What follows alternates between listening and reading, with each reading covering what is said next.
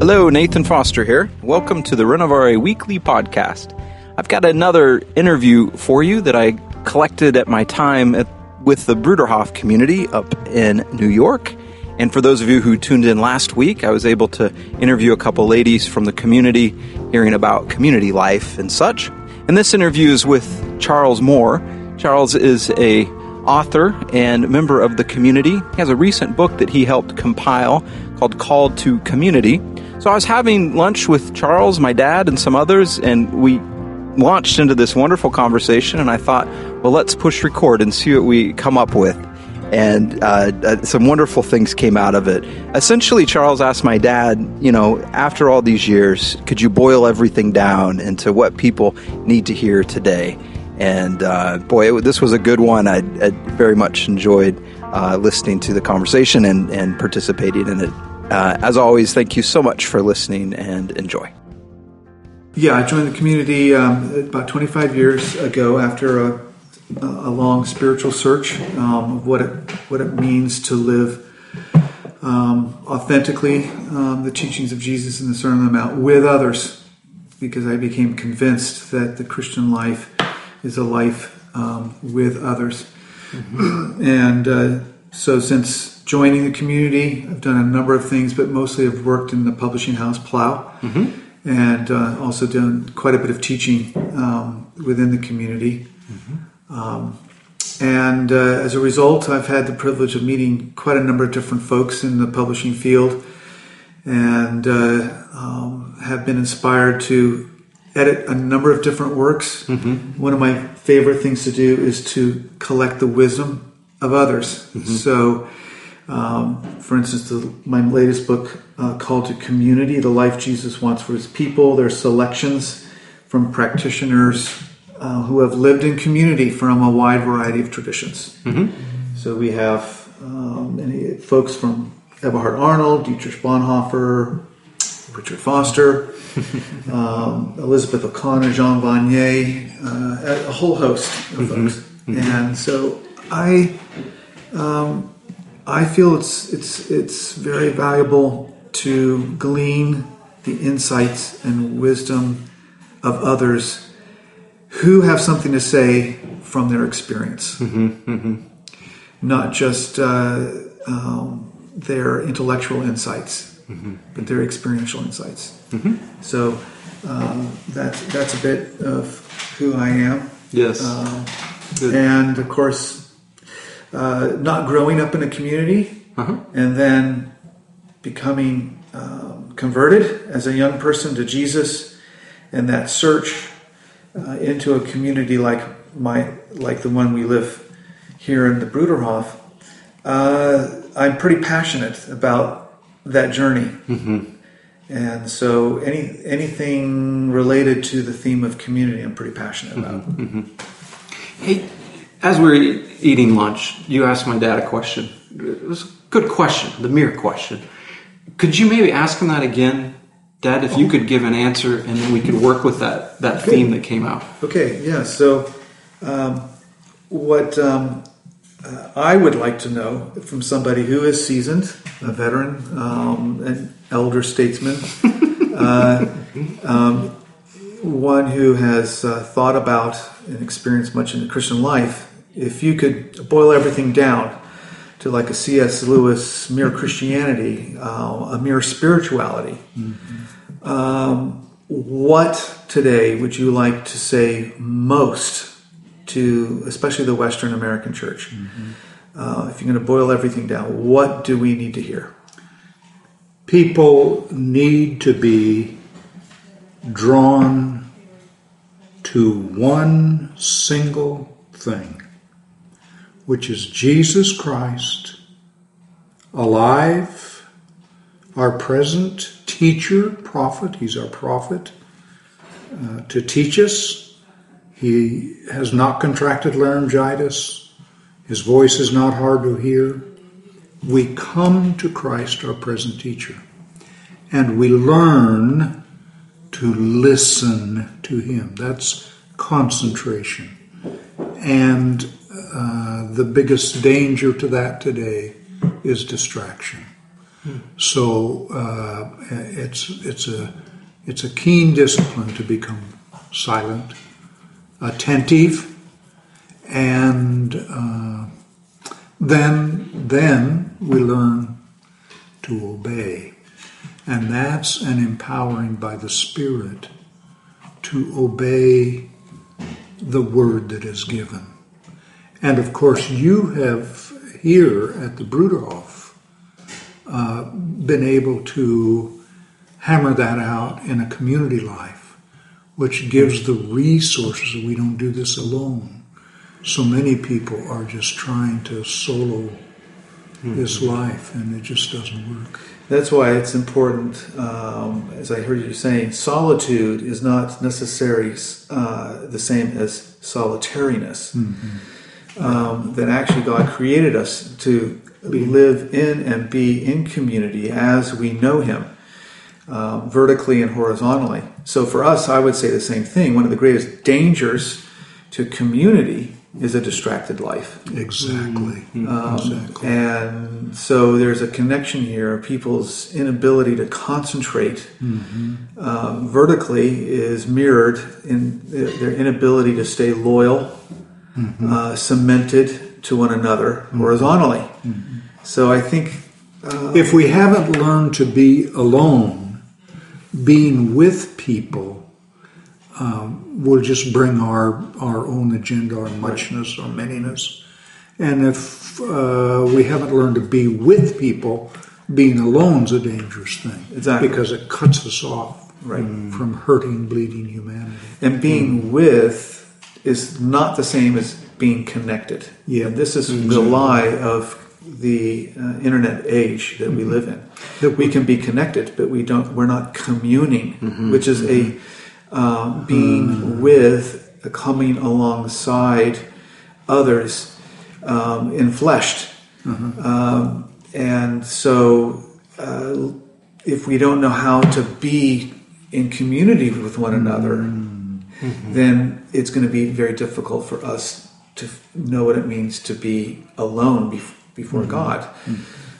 So I see this theme is very key, and that's why I asked you. You know, if I don't like the word, if you were to write a book called Mere Spirituality or Mere Faith or whatever you want to call it, it's. You said that this is a touchstone point. It is. I used the illustration of the old circus tents that would have all the poles around, but the great center pole, you can knock down any number of poles on the outside, but if the center pole comes down, the whole tent comes down. Now, Christ is the center pole, and there has to be a deep attentiveness, and Christ functioning among us in all of his offices. The old way of talking about it is Christ as prophet, priest, and king. We've done a lot of work about Christ as the priest to us, to forgive us, to cleanse us. A few have talked about Christ as the king, though there needs to be a lot more, but we desperately need an understanding of Christ as a prophet who teaches his people. And like in the writer to the Hebrews, who said that in times past, God spoke through the prophets of old, but now is speaking through his Son. And attentiveness to that. And of course, in the great Mount of Transfiguration experience, where, Moses and Elijah come with Jesus, and Peter says, we should build these tabernacles for each. Of course, what in the world would Moses and Elijah do with a tabernacle? And then this experience of the cloud coming out. This is my Son, the beloved. Listen to him. I would like to just add one thing. It's Christ as prophet, priest, and king. Also in Hebrews, he's our brother. Yes. Mm. That's why in our covenant we added the word friend. Okay. And this is where I think community is important, because we think very hierarchically when we think of priest, king, prophet, but he's our brother. And for us in community, we also meet Christ in our brother and sister. And so this is where it's not either community or spirituality of standing before God alone. It's meeting Christ where he most intimately is. In our brother. And then we know what kind of king he is. He's not some despot. Right. And he's, yes, he is a prophet, but he is not one that preaches at us, but comes and speaks to us. And he is a priest. He is not just some far-off holy other. But he's the one that sanctifies us as he speaks to us. And so, and that's why the emphasis that you've had upon face to face, eye to eye, the interpersonal communion with our brother or sister is so critical. Especially in a kind of internet world. I don't want to knock the value of those things, but you just can't get eye to eye in that context. You have to see someone. And am I hearing correctly that the one of the big blocks to this deep attentiveness to Christ is brother, friend, teacher? Is distractedness. Distraction. It's just that people are caught up in this constant obsessive whirl of distraction. I've got to have noise, hurry, crowds constantly coming at me. And we just have to say no to that. How do we do that? First, we shut up. And we become attentive.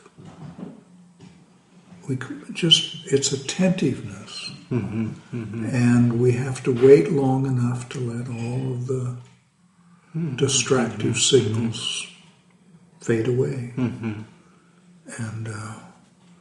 what was it?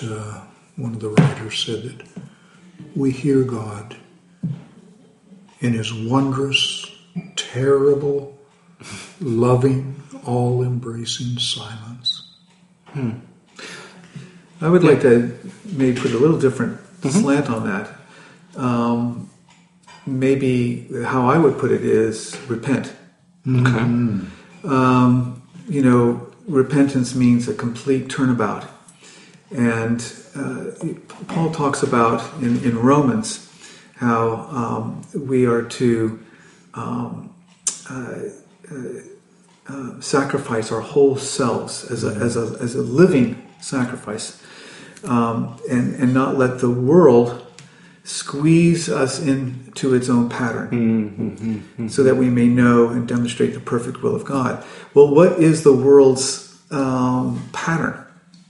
And we often think of worldliness and the worldly sins, but there is also a kind of pattern of existence, and I would call it a distracted kind of existence. The way we do life in our society with freedom as understood as lack of commitment and open options, with the idea that we have the power to be in more than one place at once. And we have the means by which to be connected with one person, with more than one person at once, and all these kinds of things. Okay, this pattern of being dehumanizes, decenters us, and then incapacitates, so that we have a difficulty even knowing how to shut up. Because what do we do when we do shut up? We crumble. We don't have a center. So you go back to this attentiveness to Jesus. Is Jesus at the center of our relationships? Is Jesus at the center of my heartbeat? And if not, we better repent. We need to turn around, so that Jesus is at the center. You know, there's an old tiny little book by Basilea Schlink called Repentance, The Joy-Filled Life. And in that she just helps to unpack how that turning around is full of, as Paul puts it, righteousness, peace, and joy in the Holy Spirit. And that's why it's so critical, so important, so good, so much fun. So a beginning point is repentance of the noise and hurry and things we've allowed to fill our lives that repentance of and all that. What's that all orbit around? The self, me. Let's face it, and because it is, we really are not right with God because we're a king, and so the louder things get, and the more we do, and the less we're able to concentrate. And so, repentance is not just a turning away from, but it's a turning to. Yes. All right, and that goes back to what you were saying, Richard. This single-hearted attentiveness on Christ is crucial. And how do you do that? I know for myself, to know that I have a brother or sister in the faith that wants the same thing, maybe just as inept as I am, but recognizes that.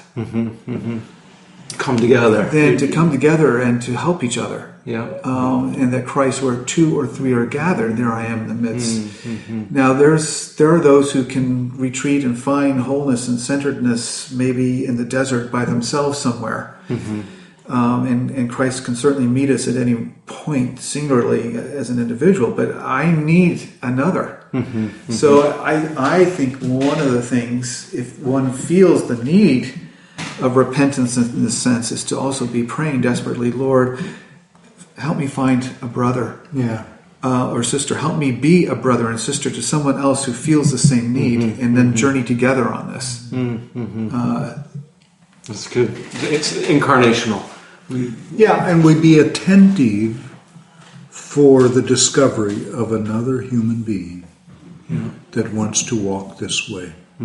So it's not that we have all the tools at our disposal, since we need to come alongside each other and have others come alongside us to help with the deep attentiveness to Christ. That's the reason for community, that none of us have all the resources.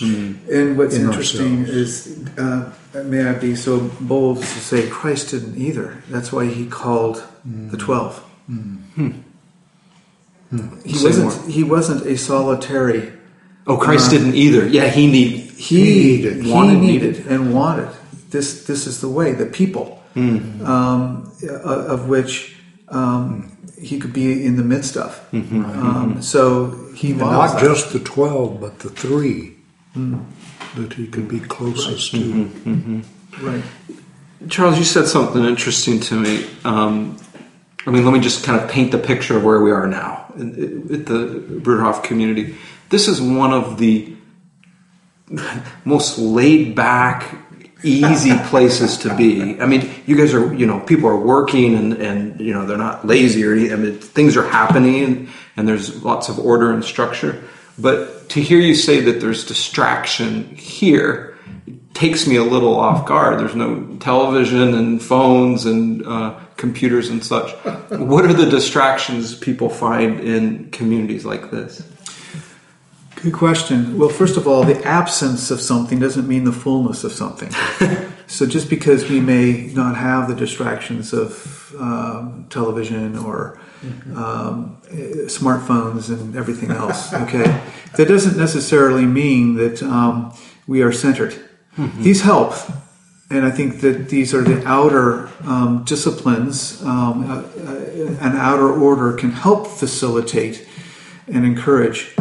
So now in community, one can become as busy as ever. It may not look like the same kind of busyness, but one can simply be doing many things and forget to know why the heck you're doing it.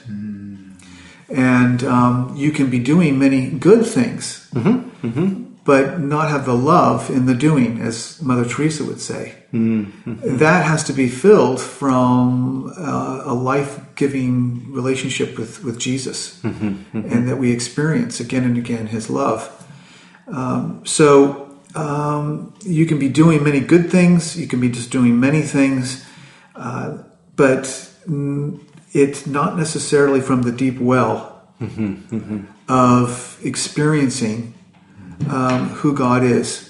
You can even be relating to another person and not experiencing who Jesus is in that other person, because you may just be relating to somebody to get something done, and that needs to be done. So I think all the perennial problems that one can experience in whatever context can come into a community life. If you don't live from a vibrant faith, and again, that's this full attentiveness towards Christ. And not just my attentiveness, but do I experience his attentiveness to my life? Do I experience his attentiveness towards this community? That there's something at stake here. It's just not for myself. You know, I live together with others so that Christ may become visible and felt on earth. It's not just so I can experience Jesus, but that the incarnation can continue, so that there's amongst a people, Jesus is alive. So people who come to our community don't just see, a nice group of people who seem to be harmonious and so forth, but they encounter something of the living Jesus in our midst. Otherwise, what's the point? What's the point? And this is not something that we kind of check off or master or reach. This is a continual, lifelong journey, right? This isn't. And we could be susceptible to getting lost in distraction or self and such at any juncture here. Right? Sure. And coming to a community like this does not guarantee. No. You could go into autopilot very easily, doing even good things. Yeah. But then it grows sterile. And then you lose the joy of community. You can function well. Yeah. Your needs can be taken care of, but the joy of the Spirit can be lacking. And that is a vital component of if Jesus is in the center. I ran across a quote that I was going to bring with me, so I don't have it, so I'm going to butcher it, but maybe you'll know it, okay? So I think it was Arnold had this, that we don't seek community, that when we do that fails. Is that right? Right. Community is a fruit of experiencing the love of God. It's a fruit of our devotion to seeing his kingdom enfleshed on earth. So the coming together in community is a fruit of love that one experiences. And if you make community the goal, then Christ, who should be the center, gets squeezed out. And our conceptions of community then end up coming in the forefront. Rather than if Jesus is at the center, then we can be united, and then he can draw us together in the form of life that he sees at this particular place and time amongst this people. Bonhoeffer warned against the idea of community being a wish dream. Right. You have this ideal of what a community is. Well, you know what that ideal is? It is basically a community for yourself. Okay? And that's not anything to do with, you know, take up your cross, okay, and die to yourself, and follow me. Yeah. If you do that, there will be life and life abundant. Mm-hmm, mm-hmm. The other way is community for myself, mm-hmm. and it doesn't go anywhere. Mm-hmm. And my community is better than your community, right? And we, and the Bruderhof, and we have had, you know, we're almost 100 years. There was a period of time when we, after leaving Germany because of fascism, and then. Eventually had to make our way to Paraguay. There was a period of time when we lost Christ as the center, mm-hmm. and community and the right way of living together, mm-hmm. and efficiency and so forth mm-hmm.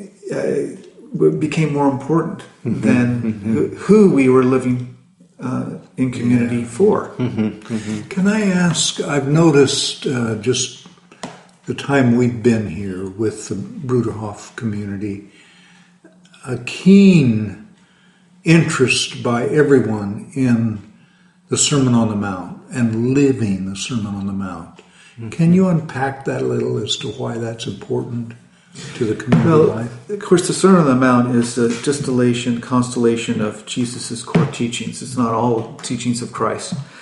But if you look at the context, at least of Matthew in chapter 4 and then in chapter 9, the Sermon on the Mount comes right in the middle. What was Jesus doing? He was healing and he was teaching. Mm-hmm. And what was he teaching? The kingdom of God, it says. Mm-hmm. So the Sermon on the Mount I like to see is the constitution of the kingdom. Mm-hmm. What life in the kingdom is about is described here. But it is what, unfortunately, in our very individualistic notions of, in our Western notions of individualism, we interpret the Sermon on the Mount very individualistically. Mm-hmm. So the Beatitudes are something that I must somehow embody, mm-hmm. That I am the salt of the earth, I am the light of the world, and so forth. You look throughout the Sermon on the Mount, it's plural. It's all about that you, my disciples, are the salt of the earth. Mm-hmm. You are a city on the hill. Mm-hmm. A city, mm-hmm. not a candle. A city. If a brother has something against you, leave your gift at the altar. Well, that means you have to be in close enough relationship with someone to have somebody against you, right? To leave the gift of the altar. Okay, so there's many examples in the Sermon on the Mount that presupposes that he's talking to a people, and this is the work of a people mm-hmm, to embody mm-hmm. his teachings, because the kingdom, a political, social.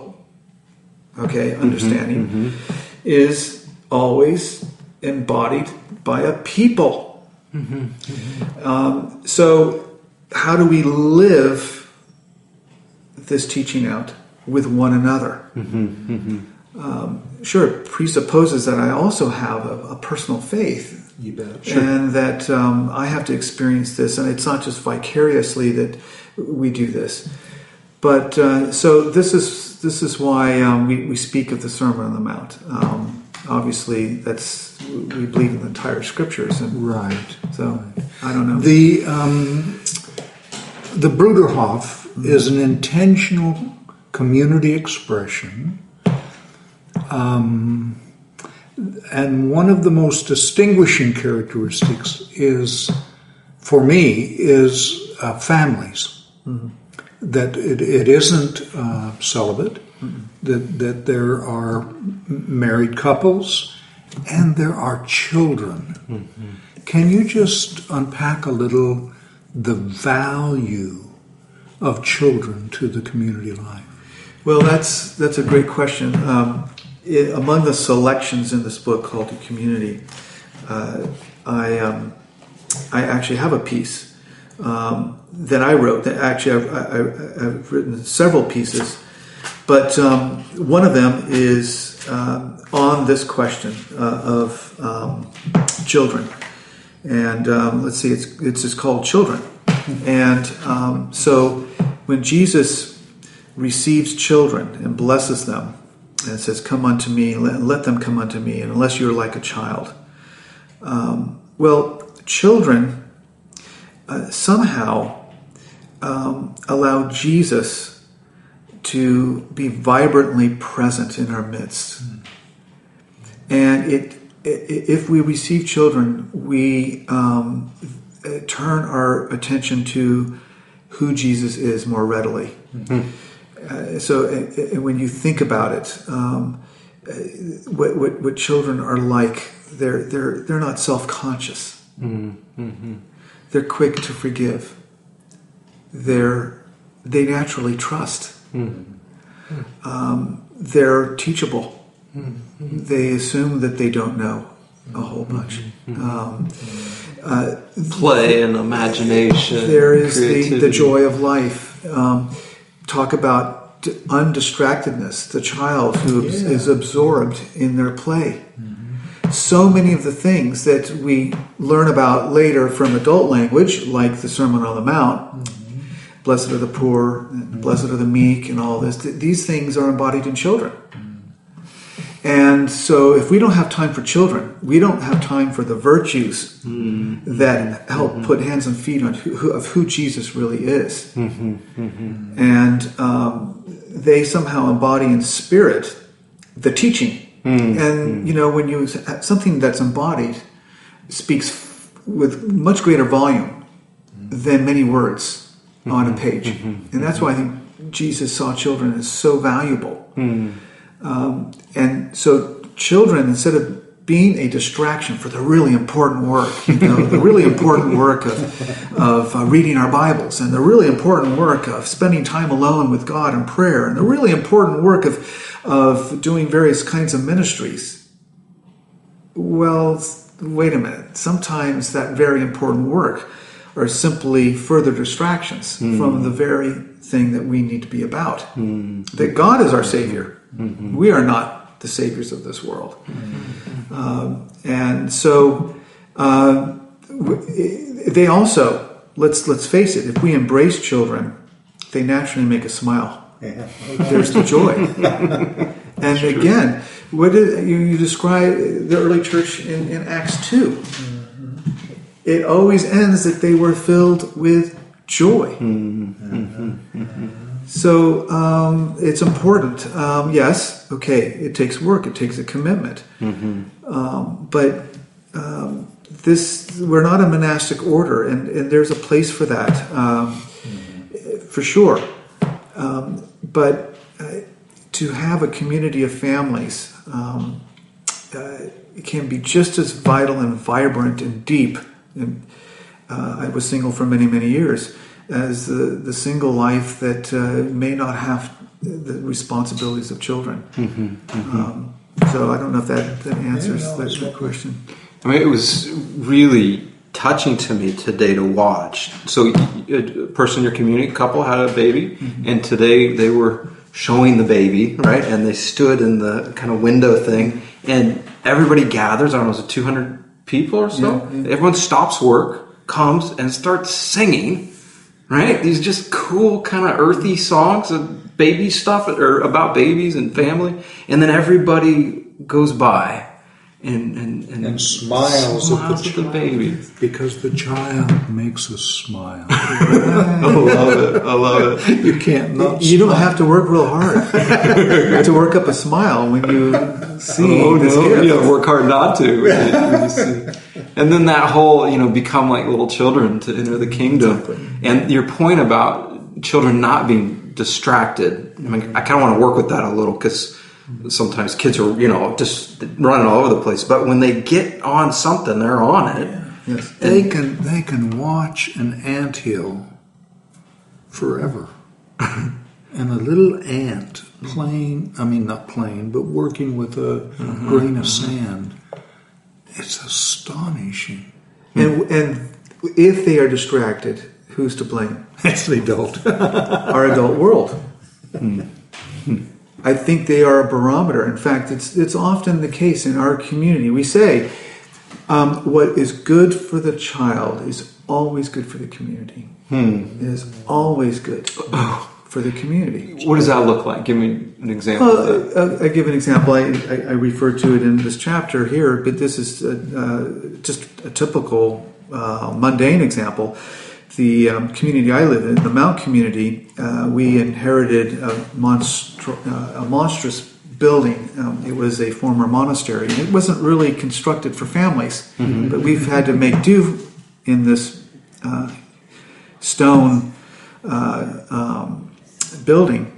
Very long halls, very high and quite echoey and so forth. And the first few years, the families, made do as best as they could. But if you have these long hauls and the children come out, they're very easy to get. They can get distracted by all the other people coming up and down and this and that and so forth.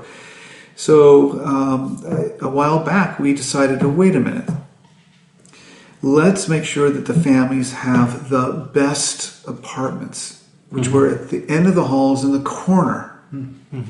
Not so that we want the children to be removed or that somehow they're privileged, but we wanted the children to be able to experience a centered life. And when we did that, when they came to school and when they came to their group, things really changed because they were not restful before that in the community school. So that meant a big fruit basket upset. That meant a lot of us families had to pick up and move around in order to make that happen. But, okay, if Jesus is going to be in the center, then the childlike spirit needs to be in the center. Not that we make children the center and spoil them. And but so that's just one practical example. Or it could be the music. Yeah, or like the music that we enjoy and play. Children just love just simple. Yeah, we elaborate and make it much more complicated and much more bouncy than need be and all of that. Now, there's a place for that and so forth, but they enjoy very simple music sung together. So, last week I was at a friend of mine, Brian Warcon, one of our team member, actually the person editing this podcast. Okay, he does these. He was doing a house concert of sorts, and it was really. And he told me, he said, "Just bring your kid. Just let him run around. No big deal." And to watch how that worked, kids were kind of coming and going and playing, and it wasn't a distraction. It was. It gave to the whole atmosphere. Yes. Absolutely. It was just beautiful to watch. Yeah, absolutely. Hey, Charles, thank you so much for sitting down talking with us. Yes, that's my pleasure. It's wonderful to meet you both. Thank you. Thank you. Thanks.